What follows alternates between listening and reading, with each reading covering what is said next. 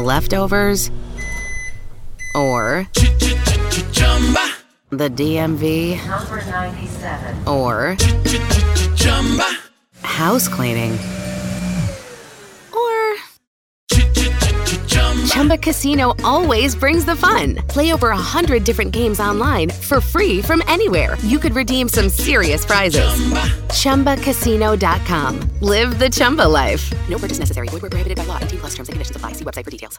Mobile phone companies say they offer home internet. But if their internet comes from a cell phone network, you should know. It's just phone internet, not home internet.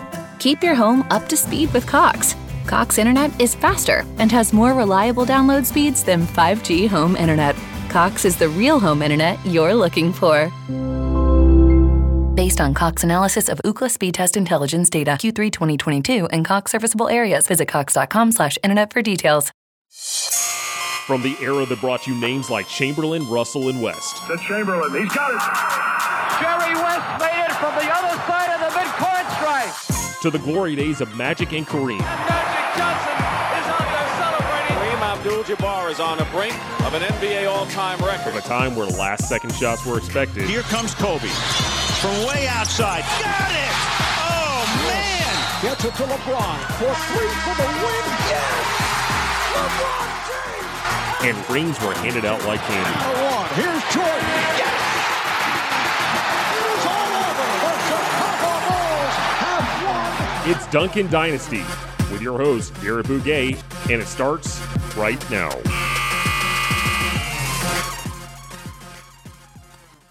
Welcome to another episode of Dunkin' Dynasty. Alongside my co-host, Corban Ford, I am Garrett Bugay, and this week we're bringing you a very special episode. We're going to be diving into another classic series, and given that the Last Dance just aired recently, just finished up, we are going to be breaking down the 1998 Eastern Conference Finals between the Indiana Pacers and the Chicago Bulls. Now, I personally watched games 2, 3, 4, and 7 of this series. Corbin, what parts of the series did you watch? 1 through 5, and then 7 as well. Okay, so you watched a little bit more than me. I did catch the I did catch also the conclusion of Game 6, which was a real tight contest with the Pacers' season on the line. So we both have dived in pretty deep into this series. This should be a fun discussion. So I guess Corbin, since I didn't actually watch Game 1, what were some of your takeaways from the opening game of this series? So it was interesting. For the first, it felt like the first half, the Pacers had control. It was a tight knit. It was definitely more of a defensive battle. The offense was definitely struggling for both sides. Up through the first quarter at one point, it was the Pacers were up 40-31, up through minute 40, and they'd actually held Jordan in check. He was only 1 of 9 from the field for up through that first half there, which was great for Indiana. And basically you had, the way it started, Phil Jackson did not start Dennis Rodman. He wanted to come off to kind of battle with more of the Davis brothers. We obviously had Dale Davis and then Antonio Davis, which ended up being the starting Kukoč instead ended up being a running trend in the series. Yes, exactly. It spaced the floor a little bit more. Definitely used more. I like the additional ball handling that wasn't optimized as much with Scottie Pippen on ball, but you had another guy in Toni Kukoč who offensively brought more strengths and also pulled some of the Davis out, and then you had Dennis Rodman to come be that super sub big man who's going to play heavy minutes regardless. So that was an interesting tactical change. But from that, for the first half, I thought the Pacers were solid.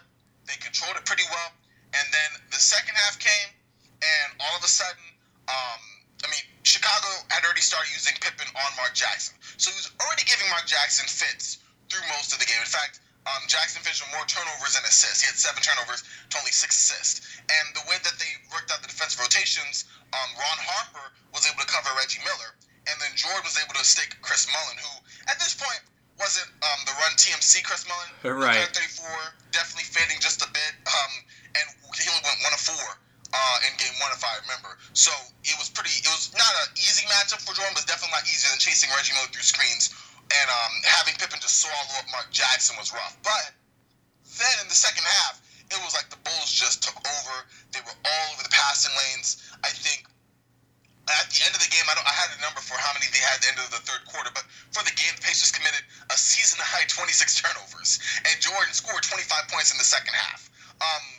And the Pacers, they scrapped, they fought to their credit, they crawled back in, I think, with like 8 minutes left. Dale Davis put back a basket to basically get the Pacers back within 1 point, and then Jordan just went right back to work, and the Bulls pulled away 85-79, which is funny to say pull away when they won by 6. But you could definitely see that control was gone because the defense for Chicago just totally throttled Indiana down the stretch. And, you know, aside from Reggie Miller, who was a great offensive boon, there was struggles just generating good offense, and especially when Mark Jackson went to the bench. And that was crazy because he was already ineffective as he was just with Pippen on him. But it was like you had no semblance of a capable ball handler outside of, I guess, Travis Best. Right, yeah. The pressure on Jackson from Pippen, full court a lot of the times, was a key factor in the series. And as you mentioned, you know, with Reggie Miller not being much of a ball handler, with Chris Mullin again at, you know, you mentioned the fact that he was 34 at the point of this series. He had lost a ton of athleticism. He didn't really have much of an off-the-bounce game. And then, you know, with the bigs that they play and the likes of Antonio Davis, Dale Davis, and Rik Smits, it's not as if any of those guys can be sort of a point forward. So they really did rely on whatever point guard was out there on the floor in Jackson or Best, and they rarely played together. Exactly, yeah. And that was interesting as well as their rotations on that because you said already you had the big, like, ground-bound folks in the Davis duo, in Smits, that you weren't getting a lot of ball handling there. Jalen Rose could do a little bit of that, but for the most part, you're right. It was Mark Jackson, it was Best. Those were the two guards that were kind of shoehorning into that role. And I think you had, Best was just a different type of player. I don't want to say it was a marked decline from Jackson to Best, but just getting them in their offense, I feel like Best had a tendency to pound the ball a little bit more. And the offense kind of stagnated. And a lot of that, I think, was also just based off of who he was on the floor with. So I completely agree that maybe it wasn't all to Best's detriment, that the way he played, but the offense was notably kind of bogged down, which was tough because Chicago also ratcheted up their defense several, notches. So it just, I was watching this and I'm like, wow, this is painful trying to see Indiana generate any kind of offense to stay with them. Yeah, it's funny, looking at Mark Jackson and Travis Best, it's almost as if you could just combine those two people into one player, they would have been fantastic because, the Bulls were able to pressure Jackson because he doesn't have that elite quickness that Best has. So, when Best came on the floor, the Bulls just didn't pressure him at all, really. But then, with Best, as you mentioned, not as good of a passer as Jackson, so not as efficient at getting the Pacers into their offensive sets. And also, Mark Jackson has that post game, whereas Best is more that drive game. Yeah, they brought completely different skill sets to the table, and it's why at certain times I think the Pacers looked really good with Jackson. They also sometimes looked really bad with Jackson, and the same with Best.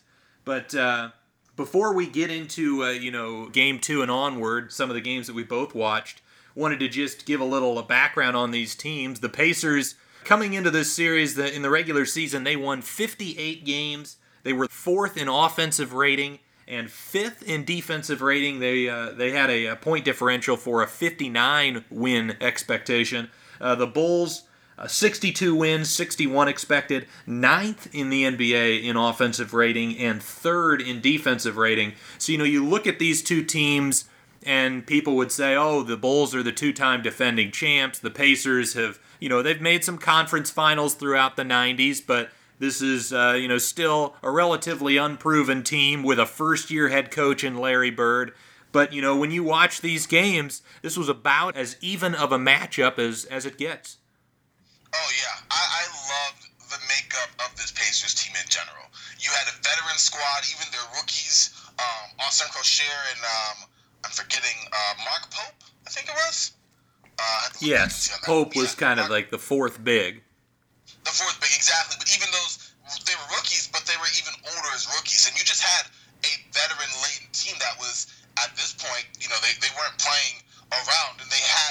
I don't want to say championship mentality, but they had been playoff hardened. At this point, Reggie Miller was 32, Mark Jackson 32, Rik Smits was 31, and Derrick McKey as well. And then you had just trade acquisition Chris Mullin was 34, and you had Mark West 37, and then the Davis duo, Antonio Davis 29, Dale Davis 28, and Best and Hoiberg at 25 each. They both were, had a couple of years in the league. So this team, was a team that was ready. I mean, one of the younger guys, another guy, Jalen Rose, he had a rough 2 years in Denver and a rough first year, dealing with Larry Brown the season before on the Pacers. But he was excited. He had the potential. He's a player that was drafted 13th overall. So you had a team that they were weathered. They were ready for this. And I think physicality-wise, defensively, they had enough offensive firepower, I thought, going in. At least that before I was watching this, I was like, wow, I remember this being tight, obviously 7 games, but this seemed to be a team that could really take the Bulls the distance. Yeah, and they had a solid combination of, they were good in transition, with Mark Jackson. He would push the ball consistently and, obviously one of the best passers in the history of the game, at least in terms of assist totals. And then, you've got Miller and Mullin on the wings. They're both deadly catch-and-shoot players. Obviously Reggie Miller is considered this great shooter, and most people know Mullin from the Dream Team. He was a sharpshooter as well, and despite what we mentioned earlier, that he lost some athleticism at his advanced age, he still could shoot the heck out of the ball. I got a kick out of the fact that Reggie Miller, despite being a career 90% free throw shooter, was not the technical free throw shooter for the Pacers team. No, I thought that was funny too. That's true. And I remember noticing, going, wow, like I just assumed that Reggie was the guy for shooting, but no, he wasn't. And that's another thing you mentioned. Mullin was a knockdown shooter in his own right. Second in the NBA in three-point percentage that season, and 94% from the line. There you go. So you had it was such a good. I think he basically was a swap for Eric Dampier. That's if there's any more ancillary pieces there that the Pacers did. But such a good trade for them, someone who fit the timeline and brought even more offensive firepower there, because Derrick McKey at the small forward position was more defensive-minded. And Jalen Rose could shoot, but he was nowhere near the level of a Chris Mullin. And so you had another guy who kind of spaced the floor, for Smits to go to work in the post, and then the Davis brothers, I keep saying Davis brothers, but the Davis duo to kind of do their work as well. So, and it gave the floor some much-needed spacing, because between Smits and either the Davis guys, you weren't really going out farther than like 15 to 17 feet. Yeah, I think you can call them the Davis brothers. We'll just mention right now they're not biological brothers, but they're teammates that both have the last name of Davis, so it's easy just to say Davis Bros. But which is why I think that's probably why Indiana traded Antonio in the 1999-2000 season when he probably could help them in the finals, because hey, listen. We got to get rid of one of the Davises here. Yeah, it makes the job as a broadcaster pretty difficult for sure when we've got two guys with the same last name. But yeah, the other thing that's interesting about Indiana in the half court is you talk about obviously the likes of Miller and Mullin being able to run off ball screening actions, trying to free themselves up to get threes. But then, this Pacers team just had a myriad of post-up options with the likes of Rik Smits, who's 7'3" and has a really good touch. Both Davis brothers at various stages, had moments in this series where they were effective and tough to stop on the block. And then, you've got even Derrick McKey off the bench at like 6'9", could post up and score. And yeah, Mark Jackson was, that might have been, aside from his passing, his best strength on offense is that post-up play. But the challenge with, with the matchup specifically with Mark Jackson against this Bulls team is because the Bulls start Derek Harper at point guard, they've got, you've got Harper, Jordan, Pippen. I mean, there was nobody that Jackson could attack on the block in that Bulls starting lineup. No, there really wasn't. You had length, you had that physicality, you had the defensive presence where, either way, you weren't taking advantage of that. I'm sure, the Pacers kind of breezed through the first round. There was other matchups that Mark Jackson was able to impose, his will there, but on this, no. And it was so hard seeing him try to get down there. And he had some moments, but, you weren't getting anywhere with Pippen. He wasn't being able to be moved. was so much more devastating to watch as he just cramped the passing lanes, played off masterfully. He literally swallowed up Jackson, who was an experienced guard, you know, at this time was great, as like you said, as far as getting the Pacers into their offense and racking up assists. And he had, I think, upon Eastern Conference guards, the best assist-to-turnover ratio. And by the middle of the series, he was like basically dead even on one-to-one ratio. And that was just because of the defense just swallowing them up, and Pippen in particular. Yeah, and, you know, when the Pacers' offense a lot of times was for the first, 10 seconds of the shot clock, it would be Reggie Miller running around trying to get an open shot, and Jackson would do a pretty good job of maintaining his dribble so that he could wait out and try to find Miller. And if that didn't work against, probably 28 of the 30 teams in the NBA, then when it gets down to 10 on the shot clock and nothing has materialized with Miller, he can just back down and create something. But against this Bulls team, that didn't really happen. Although I will say another interesting subplot of this matchup is that for the first few games of this series, Steve Kerr really didn't play much because it was a difficult matchup for him, with the likes of Jackson or Best, because Jackson, whenever Jackson got the opportunity to have Kerr guarding him, that's when you did see him have some success on the block. But then, when Best was out there, Kerr just didn't have the foot speed. Yeah, and that's I think in both matchups it was a bad one for Kerr, because on the offensive end, sure, great value as an additional floor spacer and a knockdown three-point shooter, but you already just mentioned it.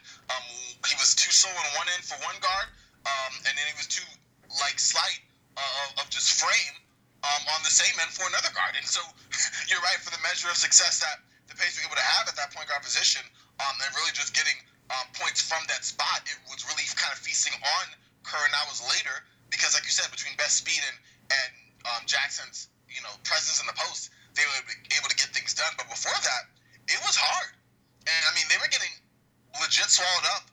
The Bulls backcourt was running wild with points, obviously a lot of that just the product of Jordan, and the Pacers outside of Reggie Miller weren't really getting a lot done from their backcourt spot. You would have an occasional Mark Jackson finish, a couple of threes, something like that from him. But really, it was coming down to Reggie Miller to kind of provide scoring, at least through the first couple of games, from the backcourt positions. And you're right, it was the worst possible matchup, and it really just showcased the Bulls' defensive versatility, that they didn't have to play by tradition, okay, my point guard will stick your point guard on that end. They were able to move different lineups in order to get the most out of them. Ron Harper could chase Reggie Miller around screens, was a decent defender even then. Jordan was getting a break and able to feast on transitions. He was still having to chase Mullin around, but it was just different in terms of where they both were. And Pippen again, and then you have Dennis Rodman coming off the bench just to exploit a certain matchup. That's just a luxury of riches there.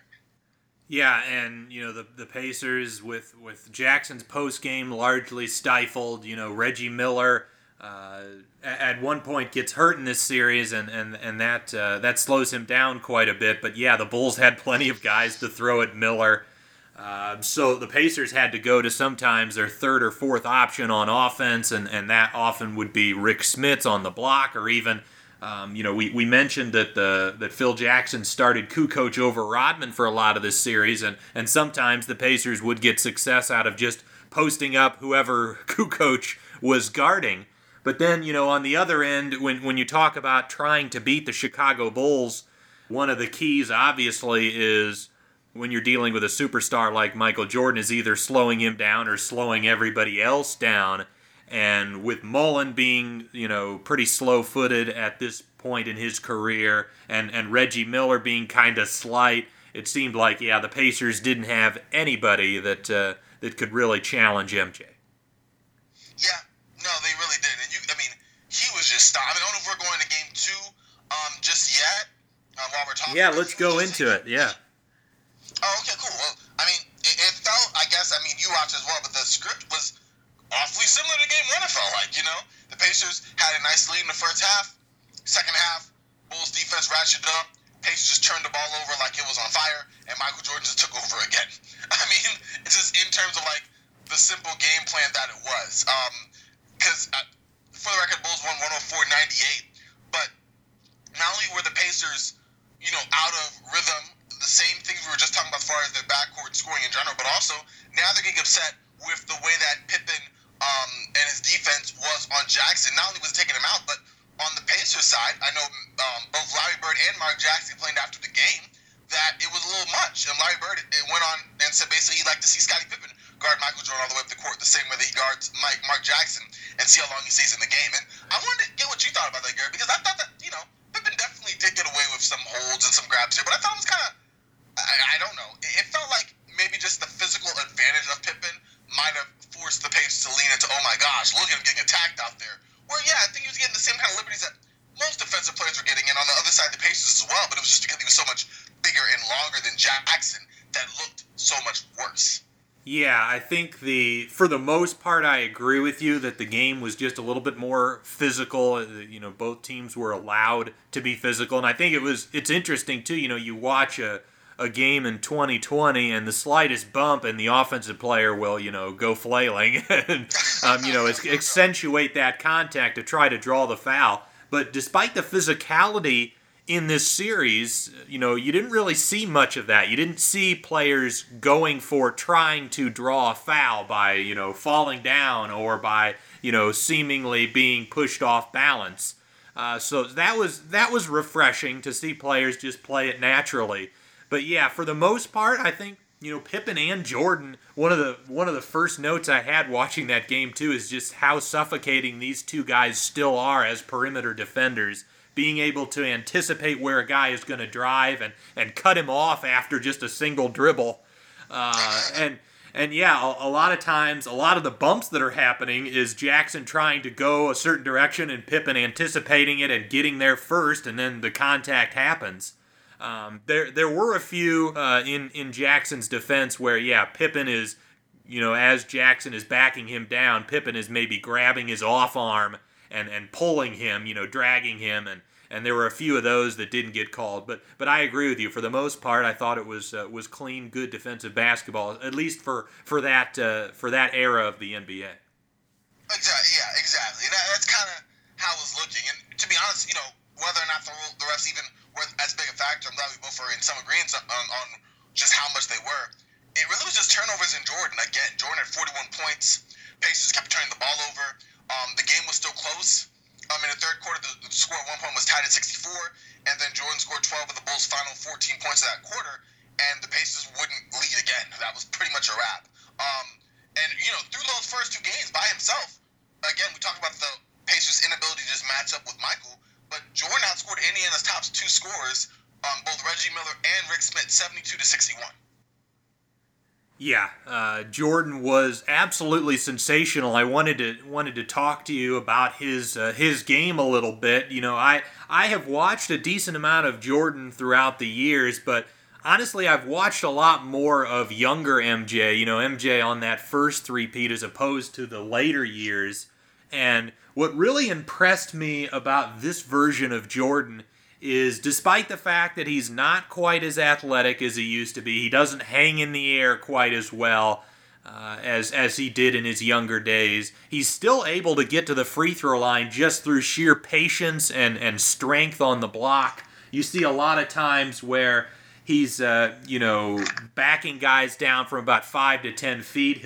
He can spin baseline, get to the hoop, do pump fakes, and he had just a great amount of patience to draw fouls and still get right to the rim, despite the fact that it's through post-ups as opposed to typically, you know, driving from outside the three-point line. Yeah, it was such a, I don't even want to say a clinic just to watch him. And I've actually been on the other end. I've watched a little more older MJ, I think, of the three-peat than the younger version. And so that was kind of cool to have that difference here. But just to see, like you said, the patience in the post, just the way he played his own pace, the way that, you know, he would get down to his fadeaway, get to his moves, and he was always just a beat ahead of the defensive person. And depending on the defender, often two or three.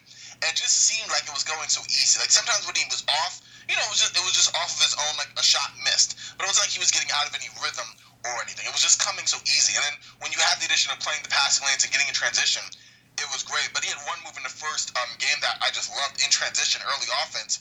Basically got the ball on the right block and then did a post fadeaway.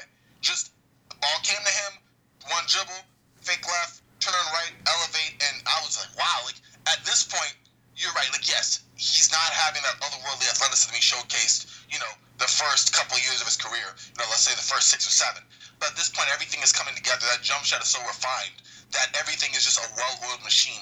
And he's just, I don't want to say going through the motions, but he's just working, and just kind of getting what he wants when he wants it. And I think it was also helped that the Pacers just didn't have anyone that was just able to really just kind of give him a hard time. But I was just in awe of watching him just kind of again and again just kind of go to work. Yeah, and when he would go away from the post-up game, he's often facing up, starting at about 15 feet. So, you know, lacking a little bit of that speed, a little bit of that hang time, the fact that he's starting his drives a little closer to the hoop, I think, sort of offset some of that stuff. Another thing that I was really impressed with, and part of this, I imagine, is just his familiarity with the triangle and where players are going to be. But over and over again in this series, he broke the cardinal rule of basketball, which is jumping up in the air, not knowing exactly what he was going to do, where it looked like he was going to go up for a jump shot, but then changes his mind at the last second.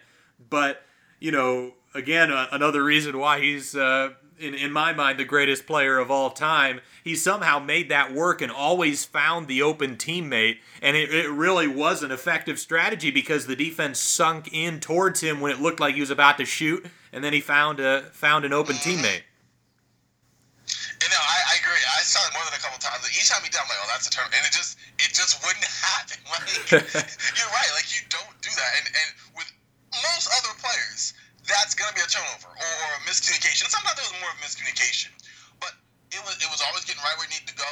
And the fact, like you said, the domino effect of him going up and the defense sucking in and focusing on Jordan was able to open up so many different angles. He just knew the game like a chess master, that even the gambles weren't necessarily gambles because of how they worked out. You know what I mean?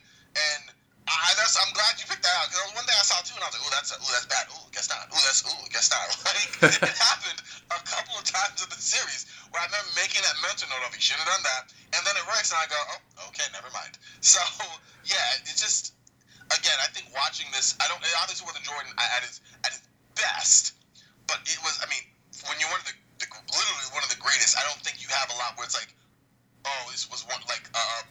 Not a bad series, subpar series. It was just another fine Jordan edition. This time, his later career.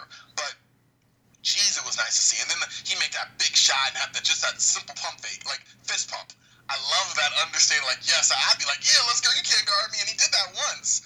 I'm trying to remember. No, that was I was watching one segment. I can't remember if it was this game or something else. But basically, you know, he had moments where he give a little trash. And for the most part, he was just focused throughout. Absolutely. And yeah, you know, we've marveled at how good like a 35-year-old LeBron is this past season, and watching MJ in this series, it's shocking to think like, oh, this guy was 34 during this series and he's doing this crazy stuff. You know, he in the third quarter of this game too, Jordan was just living at the free throw line. Got 10 free throw attempts in the quarter, finished with 14 points in the period. And as you mentioned, you know, with the Pacers having the lead at the half of both games 1 and 2, Jordan and the Bulls' defense, I think, set the tone in those third quarters and really changed the games and got the Bulls to a 2-0 lead. But you know, another couple of things in the fourth quarter that was big is Kukoč stepped up and had a really huge fourth quarter of that game too. You know, with Pippen not doing much offensively, with the fact that they can't have Kerr out there too much at this stage of the series because of the matchups, they needed that offensive punch from Kukoč, and he provided it. Oh, yeah, that was a masterful move from... I don't necessarily look at Jackson as I mean, he made great moves. He was a great coach. Obviously, you don't win 11 rings for nothing. But the way that he was such, I guess, a tactician, just in terms of matchups, knowing... how good of a piece Kukoč was with that offensive versatility. Another ball, another shooter, space the floor, and get some more offense out of that position. And also the effect it was going to have on the Pacers. That was an understated move. Well, not really. I mean, we're talking about it now. But in terms of just knowing your personnel and saying, okay, listen, I can not only reach Rodman from a person level to kind of get him to understand what I'm trying to do here, but also deploy the right matchups for opportunity. Because it was talked about in the broadcast. Well, they're starting, you know, Kukoč and bringing Rodman off the bench, and, you know, why. You can kind of get for the reason why it applied to Rodman so well, because, you know, his strength and activity was better needed for, you know, the arguably the Pacers' strength as far as the big man position coming off the bench. But having Kukoč, just the offensive first he provided, was such a good move for Jackson. But I think I just understated how good Kukoč was. Just knowing the Bulls, just the history and the dynasties, of course, he was an integral piece for that three-peat. Just having another offensive weapon, somebody who was an offensive initiator, an embarrassment of riches on top of Jordan and Pippen. But just watching him again for this series, Ignalich, he was really, really good. And, again, played in his own kind of style, but slot in perfectly, could rack up points, could initiate the offense several times when you had both Kukoč and Pippen on the floor. Pippen would bring the ball up, and sometimes Kukoč would say, like, a few times I remember Pippen going to get the ball, and Kukoč just grabbing it and bringing it up court, and just initiating the offense. Pippen just going off the other way. Like, you had another person who knew the triangle, who could create his own shot, who could stretch the floor, who could facilitate, and was just a skilled all-around player, especially on the offensive end. And I think that was one of the bigger takeaways for me from the series is, yeah, like, Kukoč was good, but, like, no, Kukoč was good. Yeah, he played a great series throughout, and yeah, he had that, at his size, he had that ability, you know, just to give you a little jab step and pull up right and hit it right in your eye. He was filthy in this series, and you mentioned Jackson's decision to start him, and I think it was a pretty good one given that Dale Davis was more of a traditional big man. I think in today's game, Dale Davis probably is a small ball center. And so he wasn't as comfortable getting out to Kukoč, and we'll get into that in Game 7. I have a few notes on that from that game once we get there.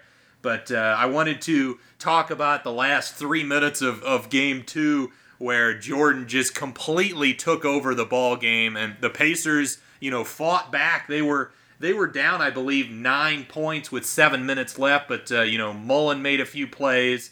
You know, Smits scored a couple of buckets, and the Pacers got back within 5 points, but then Jordan hits that patented turnaround that you talked about earlier to put Chicago up 7 with 2:30 left.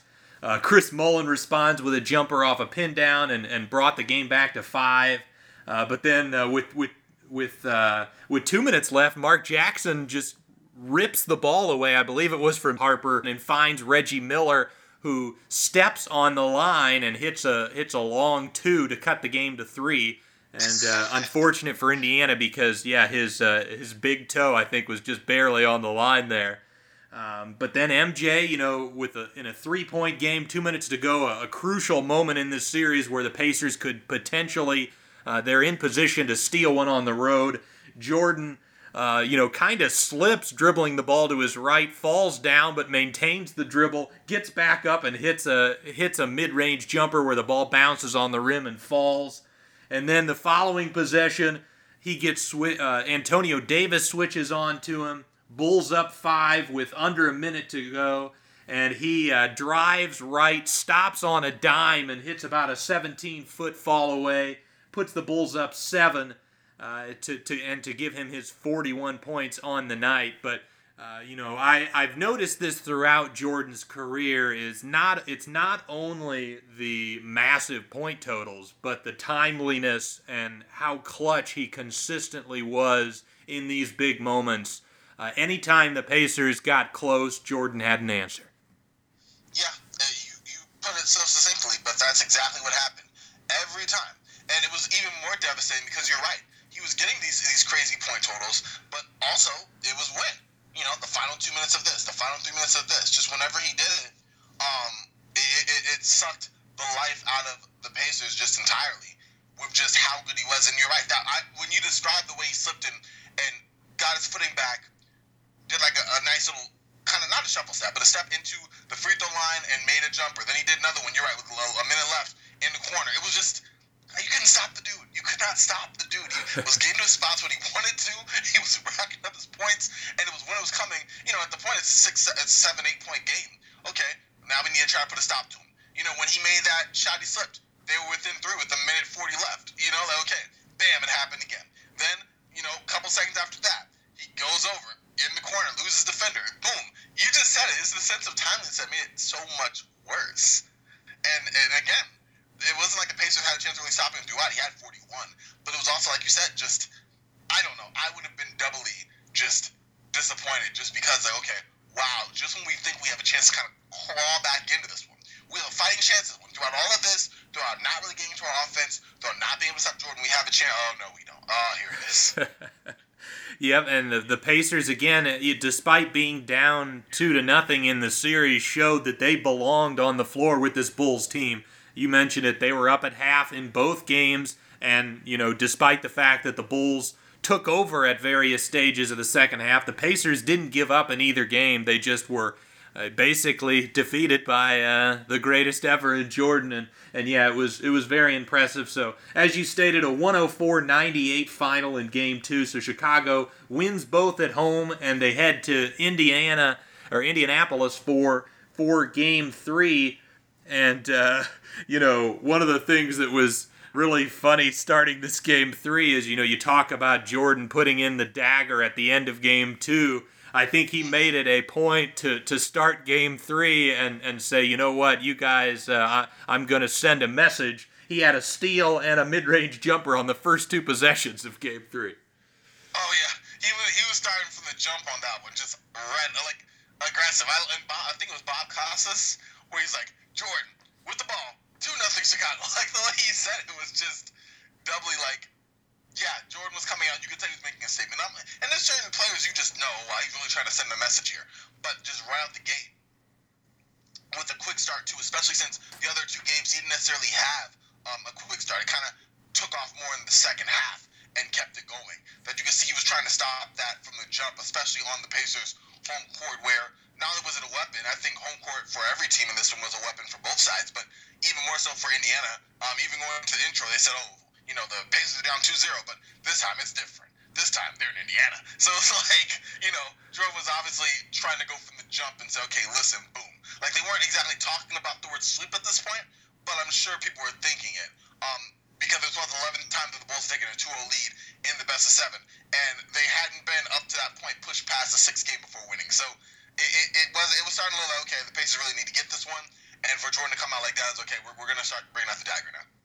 Yeah, things weren't looking great for Indiana, but fortunately, despite, you know, I don't know how you felt about Reggie Miller's performances in Games 1 and 2. I thought he was okay, but, you know, certainly didn't provide quite enough, especially in that Game 1 offensively for Indiana. But in this Game 3, he got hot early. He hit a 3. He also hit a 15-foot leaner, and then also hit a 20-footer after a pump fake on a 3. So he really was, you know, obviously understanding the moment, understanding that if you get down 3-0 to MJ and the Bulls, it's all but over. So this was a must-win game, and at least in that first quarter of Game 3, Miller came to play. Oh, yeah, from the jump. I think he hit, you're right, Jordan was doing his work.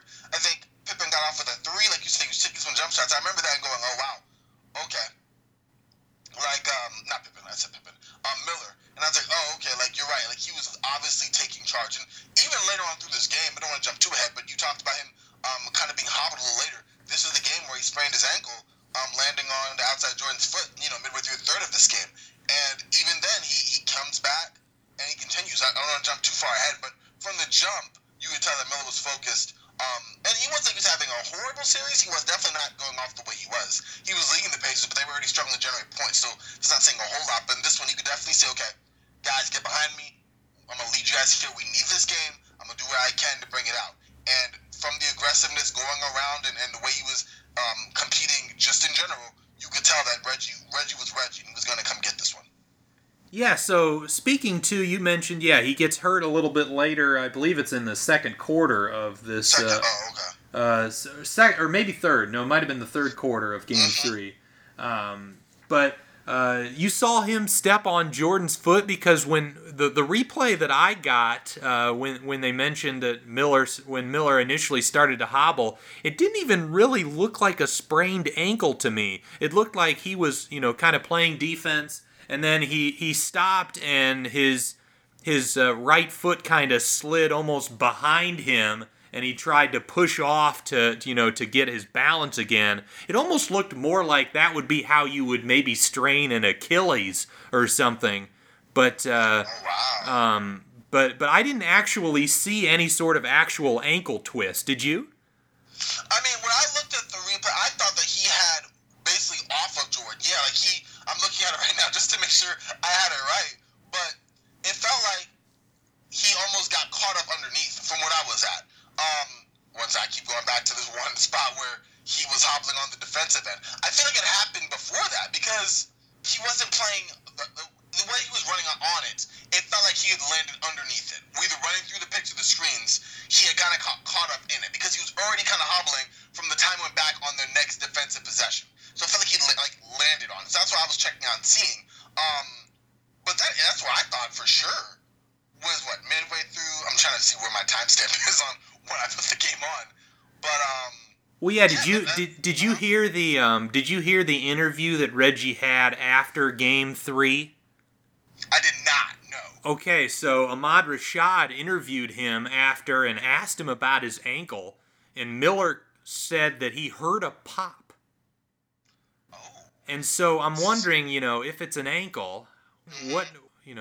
I've never heard of an ankle twist or an ankle sprain where there would be a pop.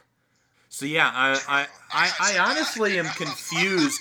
I'm honestly confused as to what exactly happened. But you watch him throughout the rest of that series after the injury, and it severely limited his movement and mobility. Yeah, no, it really made him look, especially. More on the defensive end, but you're right, hobbling on offensively, just going around, and he didn't have that same speed, and that was an issue. It was an issue because obviously you sprain your ankle or you pop it or you're not able to move for a guy who is especially dependent on his speed and being able to maneuver around screens, around all of that, especially in a game that you're gonna have to do that to begin with, was hard. That in and of itself was difficult. However, I mean, he did go off. After he came back, he scored 13 in the final 4 minutes to finish 28. So he came back, and whether it was one of those, I mean, obviously it was an inspiring performance, but he was able to rally and kind of pull it together enough to kind of get off and still not only open up the Pacers offense, because Reggie kind of he was the hub of their offense, but also to then continue to convert points, I feel was it was a great job for him in spite of the injury. That's what I mean to say. He was able to produce in spite of that. Right. Yeah. We'll get to the closing stages of Game 3 in a bit. But a couple of notes I had that I thought was interesting, and I heard Zach Lowe talking about this on his podcast, The Low Post. But Phil Jackson and this the second three-peat Bulls had that really nice versatility of having Kerr and Harper at the point guard position where you can kind of play offense-defense. You put Kerr in for offense, Harper for defense, and same with Kukoč and Rodman. You had a more offensive, stretch four and Kukoč, the rebounding defender, and Rodman. So depending on the situation and in close game situations, late game situations, if you've got a single possession and then you're going to call a timeout, he can go with the specific guy that's going to be on that end of the floor. That provided some nice versatility for this Bulls team. Another thing that I thought was fascinating, and I'd like to hear your take on this as well, but Derrick McKey off the bench, a solid veteran guy that had a really long, productive NBA career, he ended up, to me, being the best option for the Pacers to throw at Jordan on the defensive end because of his size at about 6'9", 6'10", and he also was pretty strong, so Jordan couldn't just bully him like he was bullying a Reggie Miller or Chris Mullin. But then also the Pacers at times even, realizing that we should be attacking Jordan on the other end and making him work, they threw the ball to McKee on the block, and McKee had some success against MJ. Oh, yeah. No, that was, you're right, another understated move. Well, I mean, not understated move, but just deploying to McKee more, who's more defensively minded. But the dude averaged 11 points a game over his career. He definitely gets some points down. He had some modest success out to three-point range. unlimited attempts for his career. So he was, I don't want to say it was like a total complete player in that sense, but he was definitely someone whose defensive strengths allowed him to match up with Jordan the best, and offensively was not a liability on that end either. So you're right, especially going out there and being able to even just have a couple of baskets where you're able to go to somebody. There was a lot of times where the Pacers just felt, without Miller on the bench or without Jackson, that there was like, okay, what are we doing right now? You know, Jalen Rose could pop a couple of jump shots, sure. Travis Best could dribble around until he gets an avenue, great. But, like, where are we going to be able to go? And to have another person in McKee that could eat a possession or two for you in a positive way for the Pacers was big. And I think you're right. Having him in there, not to hold Jordan in check, but to have someone who was best matched up against Jordan for the Pacers was great. But also, I think, again, for this third game, a lot of it, we talked about this a little bit ago with game two, but just having, I think they called 2 quick fouls on Scottie Pippen this game after the last complaint they had from the last one. Yes. From game two. And I think that impacted them a lot too, because now, you know, it takes your aggressiveness away, especially having Pippen at the point of attack on Jackson. Now Jackson's a little more free to move around, and I think that helped a little bit on the other side. Absolutely, yeah. That's the that's why coaches complain. You know, you put that info in the referee's ear, and you know if that's one of the 4 or 5 things that they're thinking about going into a game, yeah, they might be more likely to call a 50-50 call your way. So yeah, I think it was a smart move from Larry Bird to bring that up and to basically say, yeah, like if Mark, you know, you guys treat MJ differently than you treat Mark Jackson, so. Yeah, that was absolutely correct, and yeah, he got a couple quick fouls in that first quarter. Another thing that, you know, speaking of the challenges that Mark Jackson faced against the Bulls' perimeter defense, I thought Reggie at times suffered, struggled against the likes of Harper, Pippen, and Jordan as well. You know, Reggie wasn't much of an isolation player, but in those moments where he did isolate, I didn't think it looked very good. There was one play where he was being guarded by Michael Jordan. Reggie does a spin move. MJ completely reads it, gets his chest right in front of Miller, takes the hit, and falls down. You know, it wasn't a flop either. It was a legitimate hit he took. And, Miller just kind of flings a shot up that doesn't go, but no foul on the play. It's one of those where you just like, I mean, that is a lot of contact to just say, play on. Yeah, exactly. Like, the refs looked at that, and it definitely was like, oh, bang, bang, play, as both bodies just flail around. Just a sign of, I guess, the difference of play back then. Because I do remember that play. And one, yeah, I think they didn't go to isolation. I think for that very reason you described it. Even when everyone saw the exact move that was going to happen, how quickly that was going to be negated. So I think he was best just kind of going around the screens like he was.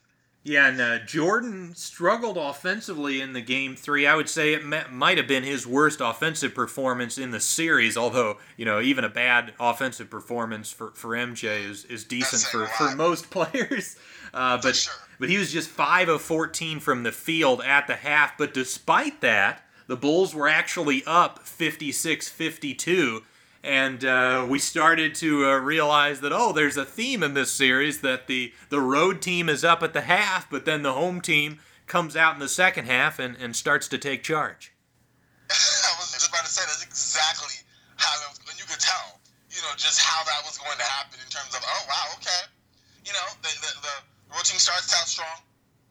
They sustain a little bit of an advantage, and then home team comes back, and I mean, for the Bulls, it was their defense that ratcheted up.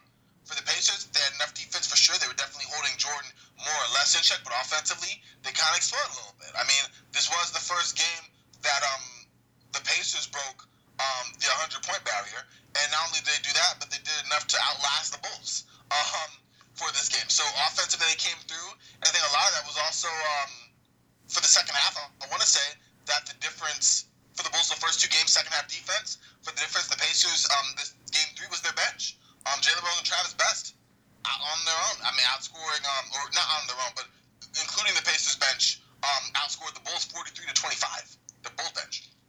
Yep, and you know Miller again, as I mentioned, he hurts his ankle in the third quarter, pretty early on in the third quarter, and leaves. But yeah, you get some good production from Rik Smits when he got Luke Longley in foul trouble, and then against Wennington, it seemed like the Pacers really loved that matchup for Smits, and he scored 5 straight in the third. He also had a nice block on a Scottie Pippen layup. Smits was not a great defender by any means in terms of his foot speed, but just at his size at times, he was a deterrent at the rim. But then, as you mentioned, the Pacers bench, after really not showing up at all in the first 2 games in Chicago, Jalen Rose and Dale Davis contributed on a 6-0 run, which tied the game at 77 at the end of the third. So this went to show you, though, that, despite how good Reggie Miller was, that this was just a quality Indiana basketball team that didn't really rely on any single player. No, you're right. It was the original strength in numbers. Would that be so bold? Yes. And it was a good, complete game for them. And definitely one that helped their confidence on not only making it 2-1, but just being able to know that, okay, we have different weapons that can kind of chip in. And, of course, I love that at the end of this, not too far, but the Bulls, it was like they were on equal par. So part of them, Ron Harper, after the game said, hey, listen, when it gets to 2-2, then y'all can talk about something. Fine. On the other hand, they were also talking about the fouls on their own end. Both Pippen and Jordan were complaining about, the way that they went to the hole and didn't get fouled. And then they asked Larry Bird, was he pleased with the officiating? And he goes, yep, we won. Yeah, that's a great response. I loved watching Larry Bird in this series. You talk about Phil Jackson being sort of a stoic personality, but I mean, I don't think he holds a candle to Larry Bird on the sideline. That guy just showed zero, absolutely no emotions. That guy was just stone-faced for all 48 minutes. I mean, he really was. It was hilarious to see, and also I have a little, I guess, anecdote just to kind of bring out about his coaching style, because I was reading pieces, they were coming out about this Pacers team and everything, knowing that they were going to be featured in this game, right? And one of them was talking about how Larry was quiet, all business, whatever, right? And Fred Hoiberg had commented in this piece saying that they were up pretty big one time against San Antonio, and they went on a little run. And Dick Harter and Rick Carlisle, Larry Bird's assistant coaches, Rick Carlisle for offense, Dick Harter for defense, they were both yelling to call timeout. And Larry turned around and said, listen, beep, I'll call the timeouts. When was the last time y'all played in a meaningful game? And then right after he says that, the Pacers scored a 12-0 run and the other team must call a timeout. And it was like, you had someone who was just stoic on the bench, knew, it almost was like Popovich-esque in the sense of knowing, this is from one of the greats of the game, though, playing, knowing the tempo, the way that the game works, has the mastery, not letting anything show on his face, and just a perfect hand-in-glove match for this veteran team. To have someone that, Reggie Miller, Mark Jackson, that's played against Larry when he was good, even up through the end of his career, and now you have him, him coaching, and now he's a far cry from Larry Brown, who's kind of a micromanager. I'm getting the sense of that from just reading all these pieces and everything. But also, just someone who was measured and composed throughout. You said it. Phil Jackson is an interesting one of himself. But just looking at Larry Bird, I just wish he coached more than 3 seasons, man. He had just this great game face, Absolutely, yeah, and I love that story about, Rick Carlisle, too, because Rick Carlisle, if people don't know, was actually a member of some of those mid-'80s Celtics teams, including that '86 team. So, obviously at that time, Carlisle was kind of a bench warmer, and Larry Bird was the MVP of the league, and it appears things didn't change when they became coaches. Which is funny, especially seeing how Rick Carlisle rose to his own stature as a coach in his own right. But back then, it's no, listen, I know what I'm doing here. Right. But yeah, it was fascinating watching him throughout the series. But yeah, going back to Game 3, the Pacers doing a really good job of getting back into the ball game and even taking a lead by the time that Reggie Miller re-enters from the ankle injury. He comes back with about 10 minutes left in the fourth, and as I stated earlier, it was very obvious that he was hobbled. He was limping up and down the floor, and you could tell as well, I think one of the the actions that Miller really was successful at throughout his career is, you know, obviously coming off those off-ball screens, catching the ball on a curl and pushing off and getting to the basket. But it seemed like with this ankle, Achilles, whatever this injury was, he was not able to push off. And he had a couple of shots there in the early moments of him returning where it was like, oh, yeah, he's got no lift, no push off of that ankle. Yeah, it was obvious. You said it was really impacting the way he came off, bounced off screens, the way he was just in general. It showed. I mean, I didn't even know the whole, I guess the research on the pop-in just makes it even sound more devastating in retrospect, but just in general, the way he was moving was hard, you know? It was more of a significant game. Yeah, another guy that I was really impressed with in this game was Antonio Davis. He, coming off the bench, just a really strong physical guy, and the announcers doing these games just had so much positive stuff to say about Antonio Davis. I believe it was Doug Collins just saying that he absolutely loved the guy. But Davis, you know, had a decently modern game. You know, he could step out to 17 feet and hit a jumper. He even had a nice play where he caught the ball about 17 feet, pump fake, drove, and then kicked it to Mark Jackson for a jumper. But yeah, it was with Miller struggling for a good portion of the time that he came back to start that fourth quarter. It was really, really great for the Pacers to get contributions from the likes of Rose and Smits and Antonio Davis. You know, again, it was, as you called it, strength in numbers. Yeah, it really was, and you're right. I loved, in general, okay, Reggie Miller had another great quote about that, basically saying about the bench that, listen, you know, we didn't win 58 games with the starting five. Like, the bench won a number of games for them, and that was big. And watching that, not only do I get a whole another appreciation for Antonio Davis, but Dale too. I mean, those guys. You mentioned a couple of just key plays by Antonio that were huge, but just in general, you'd already mentioned earlier about how Dale would probably be a small ball five, but for someone who was, you know, he was a big man, but he wasn't like huge. He played strong, man. That dude had, I think, early in one of the games, he missed a shot, came back and did like one-handed dunk, which seemed like his signature kind of move down under the basket when he was close enough. And it was like, whoa, like I felt that. Yeah. I don't know, those guys, like, you know, there's some power on it. Like those guys, they were solid. I just, again, just watching this team, this was just a solid professional team that was good. If any team, I don't want to say deserved to win, but wouldn't have been like right up there with that Indiana Pacers team that, you know, by the time they broke through the wall, we're going to talk, you know, by the time they got through in 2000 and finally made all the way, you know, they were definitely aged and hit a few of their key players. And they already hit some of them now, but now you had 2 more years of wear and tear on that. You know, the bench had kind of changed a little bit. It was a different team. The dynamic was slightly different. But right here, you said it, Travis Best, Rose, Antonio, and just the way he was able to free up space here, Rik Smits. Like, it was a solid team from a number of different directions. And while you had Reggie as, like, the linchpin of it, he was by no means the go-to guy in the sense of, oh, we run everything through him. Obviously, the big shots and, you know, the clutch moments, Reggie had that. But to kind of get to that point, it was a little bit of everything. And I loved that balance in general. Yeah, and I loved, you know, their three bigs, how they complemented each other. You know, again, Smits really a finesse center despite being 7'3", and then you've got the great physicality of the Davis Bros. So I thought the three of them also were a really nice complement, and all three could play together in any sort of combination, so that was valuable as well. So they didn't have to rely on Pope that you mentioned earlier, a rookie as the fourth big. He didn't really have to play much because, again, all three of those guys fit together well. Going to the last 5 minutes of this game, this is where Reggie Miller really stepped up and took over despite being hobbled. He hits a three with 4:10 left to put the Pacers up 5, where he kind of flares to the corner. And that was something, you know, again, the Bulls, I think for the most part, did a pretty good job of running with him around screens. But occasionally you'd see the likes of Jordan or Harper trying to cheat and get in the passing lane.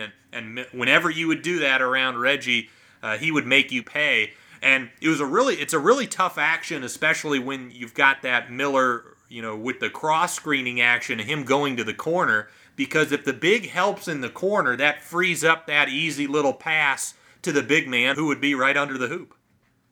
No, yeah, exactly. And people who were easily in Smits, in either the Davises, whoever was there, were, you know, pretty good finishers around the rim on their own right. But you're right, like going back on defensive end, yeah, that was one thing I definitely noted, just how good Harper and Jordan were at kind of sticking around the screens and playing up on them. And when, you know, Miller was really getting open, a lot of that was them kind of getting lazy a little bit, you know, fatigue setting a factor, maybe taking a passing lane, or gambling and losing on a route. But also, Miller just had this uncanny sense of how to maneuver around these screens and down screens and just finagle room, you know? Just kind of manufacture space to kind of get open. And yes, you have all-pro defenders on you. It's kind of hard. But I also give credit to him for just knowing how to pop off, maybe feign a cut to the basket, and then cut back around. Or it was constant motion and knowing how to manipulate these angles and these cuts and using screens for its advantage. It was just a game within a game to see how both, you know, Miller and whichever defender was on him kind of did this dance.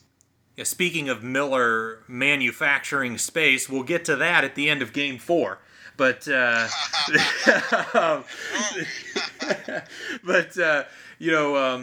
MJ hit a free throw line jumper to cut the Pacers' lead to 3 with about 3:50 left. But then, another situation of kind of lazy defense in transition coming back down the other way. Jordan isn't attached to Miller, and he kind of jogs back to about the free throw line, and Miller catches a pass at the wing and just jacks up a 3 and hits another one to put the Pacers back up 6. Following possession, the Bulls miss. Miller, the fact that he had just hit back-to-back 3s, he fakes the 3. I believe it was Harper that fell for it, steps in, hits an 18-footer. Pacers up by 8 with just 2:32 left. So Miller, again, despite being hobbled, still a huge threat from the outside and scored 8 straight to put the Pacers up by that same margin. Oh, yeah. Miller, again, it was almost like we talked about Jordan taking over down the stretch of Game 2. Miller did just as much in a smaller spot for the Pacers in Game 3. And you're right, his outside shot was so good. That shot that you mentioned just now, Jordan kind of losing on transition, him just taking and jacking up. Those are the kind of plays that, I mean, Miller would have fit perfectly in this modern NBA. But yes. I just imagine those types of shots just up to 11, maybe shooting from deeper. I'm just like, wow, like that would be crazy because he was already doing some of that in this series. You know, I mean, even ones that he missed, Costas and them were going, wow, Miller a deep 3, like it was kind of like, what is he doing? But he had that range, and he just had that trigger, and that throughout that outside shot, when he did pump fake Ron Harper out of his shoes, was just because you have to contest any way you can, otherwise you're giving up, you know, a pretty wide open 3. So the minute you do that, the footwork was so impeccable for Miller that while Harper's still, you know, coming down, you had already reset yourself and fired up an 18-footer, and you know that shot wasn't. A shot that was in vogue back then. Now he probably sidestepped into a more wide open 3. Right. But back then, again, it was just simple. Okay, I want the 3, but if I don't have that, I'll just step in and take the jump shot that I can still make. Except that you're right. Like I said, the numbers being what we talked about before in Game 2, where he had a shot that if he was just an inch further off that pass from Mark Jackson, off that steal off of Harper, it would have been a 3 and probably impacted the game if it was played, you know, under the same mentality that it is now. So it was just interesting to see, one, just how good Miller would have adjusted, just in that small little scoring run that he had, but also in knowing that, listen, like, the game was different, you know? Right, and despite Miller having, you know, that famous sort of funky release where his elbow is kind of out, it's not exactly how you would teach a guy to shoot the basketball.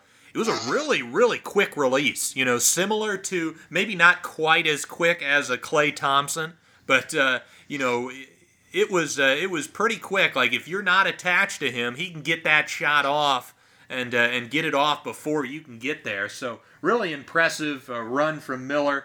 And, he hits he hits another 3 off of an inbounds play where he gets a double screen and hits a 3 in the corner. Which gave him 11 in the quarter and 26 overall to put the Pacers up by a score of 101-93 with 1:35 left. But then things got crazy. The Bulls nearly came back and stole it. Jordan got fouled and hit a couple of free throws to cut the lead to 5 with 50 seconds left. Then Travis Best, who's in the game at this stage, He commits a turnover in the backcourt, and Pippen hits a three to make it 101-99. And then they foul Jalen Rose with 36 seconds left. Rose hits both free throws to put the Pacers back up 4. But then, we'll get into later in this series how much the Bulls ended up dominating on the boards, but a big offensive rebound by Steve Kerr judging a Pippen three that was missed. He kicks it to Jordan, who hits it and makes it just a one-point game with 23.7 seconds left. But yeah, it was a situation where the Pacers, again, seemingly had this under control. But then a couple of turnovers, a couple of made shots from the Bulls, a second chance opportunity. And all of a sudden, this was a one-point game with 24 seconds left. Oh, yeah. No, they definitely were making the Pacers sweat down the stretch. You just described it in devastating fashion, just how, okay, we're clawing back. Oh, Pippen missed a three. Oh, guess what? Kerr got it back. Bang. It was just clawing back in. And it was... again, just a testament to how close the series was, but also, there wasn't, at least through, it wasn't going to be a blowout. Each game, it has a certain rhythm to it that we've already established where the away team comes in, the home team kind of pulls away down the stretch, but then you have to have the away team come back and make one more push just to kind of get the other team sweating, before, it ends up being a game. And for both these Pacers games, I think it was just a little bit closer than the Bulls were, because at the end, the Bulls still kind of pulled away with a 5-6 point cushion, nothing really higher than that. Whereas for the wins we're talking about here now for the Pacers, still through game 3, it was within a bucket or two. Right, and, fortunately the Pacers made the free throws down the stretch. Antonio Davis, there was a confusing situation, though, because after the three from MJ, it's a one-point game. The Pacers call timeout. They have an inbound situation. Larry Bird has the opportunity to make some substitutions and bring on some better free throw shooters, but instead it's Antonio Davis is out on the floor, and he's the one that catches the pass and gets fouled, and Davis a 69% free throw shooter. So a little bit perplexing there of a decision from Larry Bird in an obvious free throw shooting situation, but I mean, I think Davis bailed Bird out there by knocking them both down. I choose to think it was the legend having supreme confidence in his big man shine. No, I'm kidding. I had the same thought. Everyone knows at this point, okay, it's the foul game. So you want to have your best free throw shooters out. You're not really sacrificing over rebounding or anything at that point. So it was definitely interesting, but, I guess it's a dumb idea until it works, and then it's not dumb. Well, and MJ came back with the Bulls down 3. He gets fouled driving to the hoop. But misses a crucial free throw, so only cuts the Pacers' lead down to 2. And then Miller gets it and is fouled. And Miller really, one of the most clutch players in NBA history, and obviously one of the greatest free throw shooters ever. So combine those, and I think you can figure out what happened. He knocks down both, and the Pacers end up winning 107-105 in that game 3. And, this was, I mentioned earlier, a post-game interview talking about his ankle. And even when he's doing the interview with Ahmad Rashad, he's got his arm around Ahmad like he's putting his weight onto the reporter. And again, mentioning that he heard something pop. Not a good sign, but obviously an incredible performance, especially in those last 4-plus minutes to keep the Pacers in the series. Yeah, a heroic performance for him again.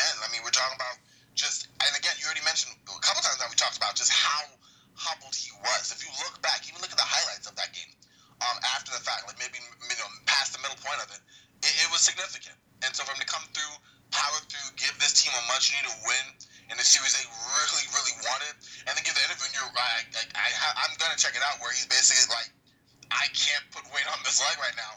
It just says a lot about Miller. Again, one of the clutch players in the history of this game, but just with these great performances, we don't know about these great shots, but, I think back to a much lesser extent, of course, to that Isaiah Thomas ankle injury in the 88 finals against the Lakers, where, you have a significant injury that's really kind of taking you out, but because of the passion to win and the circumstance surrounding it, you come through with a signature performance in spite of literally everything else, evidence to the contrary that you shouldn't even be playing. Thanks so much for listening to Dunkin' Dynasty. Please, if you can, if you have a moment, go to iTunes and give us a rating and review, preferably 5 stars. And if you could give any thoughts about what you like about the show, that would be much appreciated. We are also on Spotify, so you can give us a rating on there as well. If you'd like to find some other content outside of this podcast, you can find me on Twitter at Garrett Bugay. That's GarrettBugay. I will be tweeting various NBA thoughts as well as some thoughts on some other interests of mine, including soccer and film and television. So if you're looking for some of my takes throughout the course of the week, you can find me there. You can find my co-host Corban Ford on Twitter at CorbanNBA. That's CorbanNBA. So he does a good job on Twitter as well. He's very active. Corban also is the site expert for the fan-sided website Valley of the Sun, which talks all things Phoenix Suns. So you can check out what he's doing there. I'm also doing some work as a contributor for Rip City Project, which does all things Blazers. So if you're looking for some written content, you can check those websites out. Corban also does his own pod on the side called NBA Today. He does some fun work over there, so please, I encourage you to check that out. But thanks so much again for listening, and have a great rest of your day. Leftovers or the DMV number 97 or house cleaning or Chumba Casino always brings the fun. Play over 100 different games online for free from anywhere. You could redeem some serious prizes. ChumbaCasino.com. Live the Chumba life. No purchase necessary. Void where prohibited by law. 18+ terms and conditions apply. See website for details. Mobile phone companies say they offer home internet. But if their internet comes from a cell phone network, you should know. It's just phone internet, not home internet. Keep your home up to speed with Cox. Cox Internet is faster and has more reliable download speeds than 5G home internet. Cox is the real home internet you're looking for. Based on Cox analysis of Ookla speed test intelligence data, Q3 2022, and Cox serviceable areas, visit cox.com/internet for details.